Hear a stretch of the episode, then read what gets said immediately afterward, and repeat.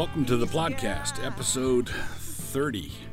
Good to have you with uh, good to have you with me here as you accompany me through these podcasts. It's wonderful.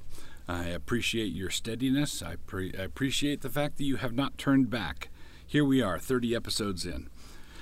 So I want uh, I wanted this uh, episode to talk about the Nunes uh, memo. Uh, Devin U- Nunes is a, is a, um, a congressman, uh, chairman of the House Intelligence Committee, and um, as at the time of this recording, there is a big hubbub going over uh, the memo that he uh, and others on that committee drafted, and and uh, they um, went through a process to have the information declassified and then released to the public. And it's just a four-page memo, memo but it basically shows all kinds of um, reveals all kinds of dirty deeds in the uh, uh, last presidential election, and uh, those dirty deeds basically amount to the weaponization or the um, politicizing of our intelligence agencies. So the Justice Department and the FBI were involved in uh, circulate u- using um, using their intelligence capacity to uh, spy on a political campaign for political purposes, for the political with a political end in view, which is a monumental corruption of. Uh, uh, foundational corruption. And all the indications are that what we have seen thus far is just the beginning of um, uh, what's going to come out. There's going to be a lot more coming out.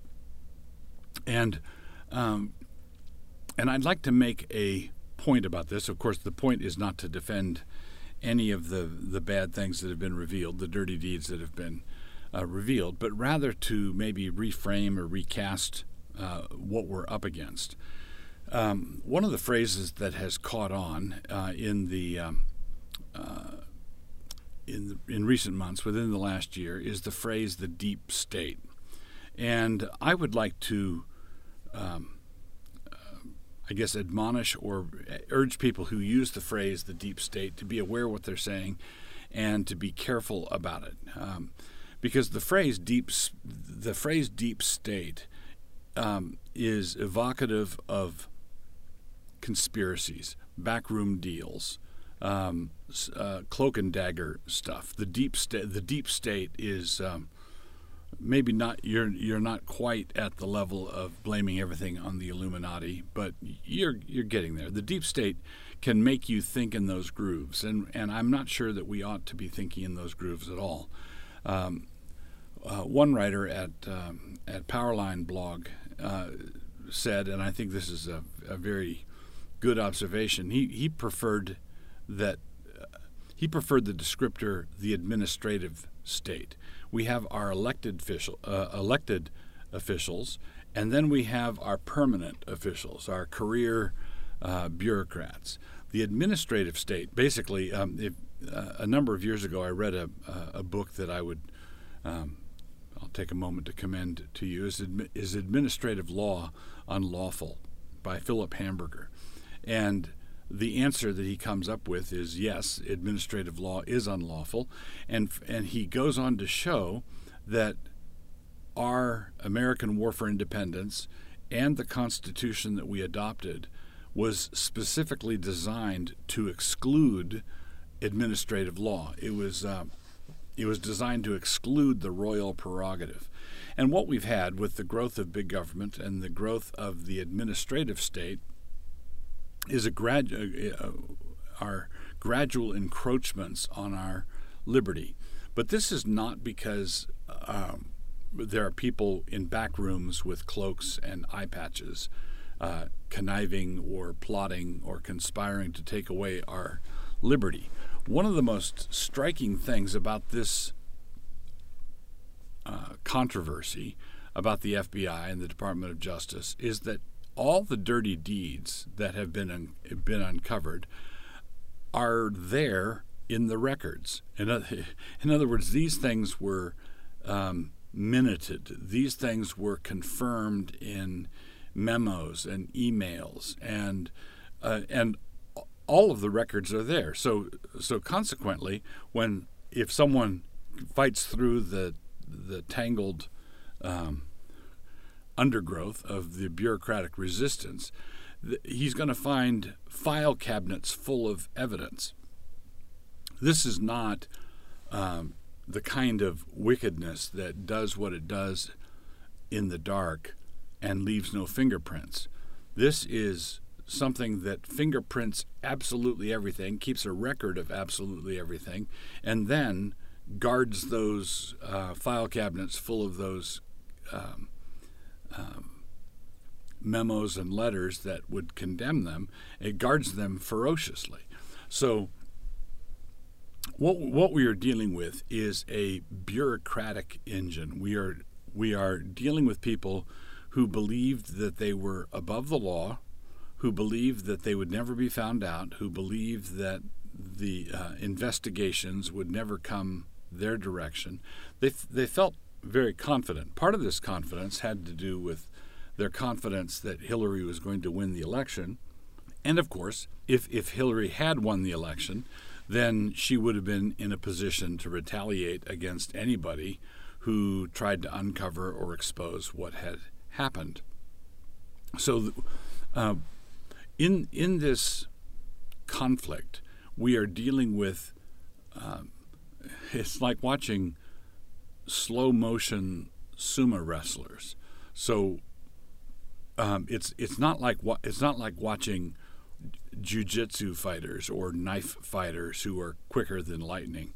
It's it's like watching someone unfold a surprise attack that takes three weeks to unfold, or and and then uh, this memo drops, and then this person does that, and then there's an action to try to stop it, and the whole thing unfolds very slowly and gradually.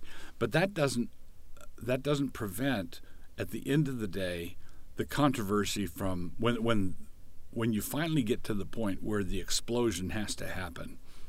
The explosion happens. Up and up until that point, I'm, I know I'm mixing my metaphors, but just imagine slow motion sumo wrestlers finally exploding. And uh, when when that happens, that's the kind of thing uh, that uh, what I think is we're we're headed for now. So I think we uh, owe a great deal to um, Devin Nunes. I believe he is one courageous congressman. I believe that he's doing remarkable work. I think he's on, very much on the side of the angels, and I'm grateful that that as much has been revealed as has been revealed.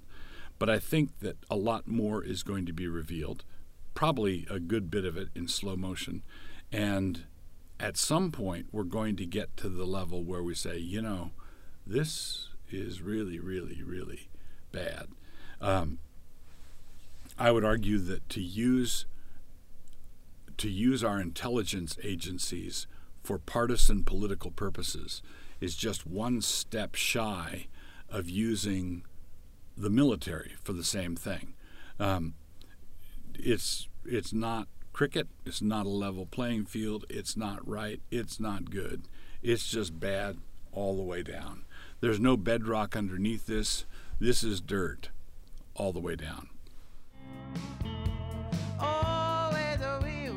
So here we are episode 30 podcast uh, podcast episode 30 whichever way you want to say it and um, the book i want to review uh, for this uh, episode is reformation spirituality reformation spirituality by uh, gene veith uh, veith is a lutheran theologian and he is um, uh, a very sharp guy and he undertakes in this book, Reformation Spirituality, to, to analyze the theology that's underneath the poetry of George Herbert. Now, George Herbert was a uh, an Anglican clergyman, and uh, and Herbert was very much uh, a Calvinist and very much an Anglican. So he was an enthusiastic proponent of the Elizabethan settlement and uh, and he was an ardent, devout Anglican. but he was very much a doctrinal Calvinist, and I need to I need to back up and explain that uh, for a minute. Uh, in our day, uh, a, a, Calvinist is someone who believes certain doctrines about soteriology, about the doctrine of salvation, God's sovereignty and salvation, uh, the depravity of man, uh, God's election, uh, electing grace, the atonement of Christ that secured our salvation, the the irresistible nature of grace, and so on. Um, now, when I say that George Herbert was a Calvinist, I'm using the word Calvinist in our modern understanding. In Herbert's in Herbert's day, a Calvinist was probably, uh, if you said someone was a Calvinist, you were probably talking about their doctrine of the sacraments. So um, uh, it's possible that people back then, basically the the Church of England in the 39 Articles was uh, Calvinist in its soteriology, and Herbert was very much uh, a Calvinist in that in that sense. But he was also very much an Anglican in his view of the sacraments and church authority and, and so on. Now, um, uh, Herbert is a soteriological Calvinist, and Gene Veith, a Lutheran theologian, Lutheran writer, and uh, and a convinced Lutheran, uh, does a remarkable job in this book because uh, he plainly, self evidently understands Calvinist theology, the ins and outs of it, uh, and while not embracing it himself, treats it very sympathetically. So he is able to um, uh, deal with Herbert's Calvinism in a sympathetic way that doesn't patronize him, that doesn't pat him on the head, that doesn't um, uh, and and doesn't distort it in any way. Um, uh, Veith walks through um, uh, Herbert's poetry, uh, analyzing a number of different poems, showing uh, what's underneath it, what's what lies behind it, what the assumptions are, and uh, and and in this, I just think it's a um, uh, first, if you're interested in poetry, if you're interested in world class poetry, if you're interested in the kind of poetry that Calvinists uh, would produce, this is a book to to study. This is a book to uh, luxuriate in. This is a book to uh, really enjoy, and and and it also serves as a model of charity. How to how to treat a theological perspective that is not your own in a way that people who do own it uh, th- think that you have been remarkably fair. You're, this is just as um, this is as even-handed as it gets. Uh, Gene Veith has just done a wonderful uh, a wonderful job. He's got a, a poet's ear. He can he can hear what Herbert is up to. He knows what the doctrinal framework is that uh, produces the kind of uh, uh, this kind of poetry in a man like Herbert um, I just have to say, um, well done all around. So Reformation spiritual uh, Reformation spirituality by Gene Veith.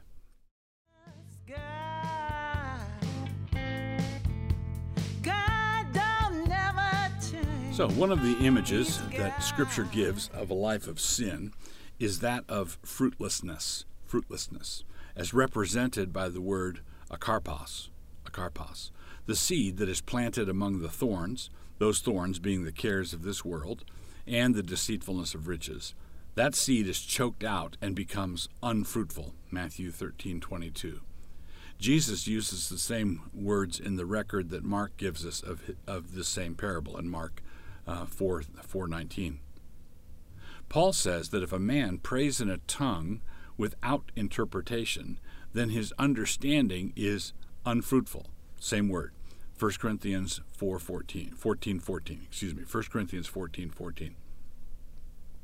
Then in Ephesians uh, 5:11, Paul also tells us to have no fellowship with the unfruitful works of darkness, but rather reprove them. He wants believers to learn how to maintain their good works in order to to avoid being unfruitful, Titus 3:14. If believers grow in grace and holiness, then the result will be that they are not barren or unfruitful, there's that word again, in the knowledge of the Lord Jesus. 2 Peter 1 8.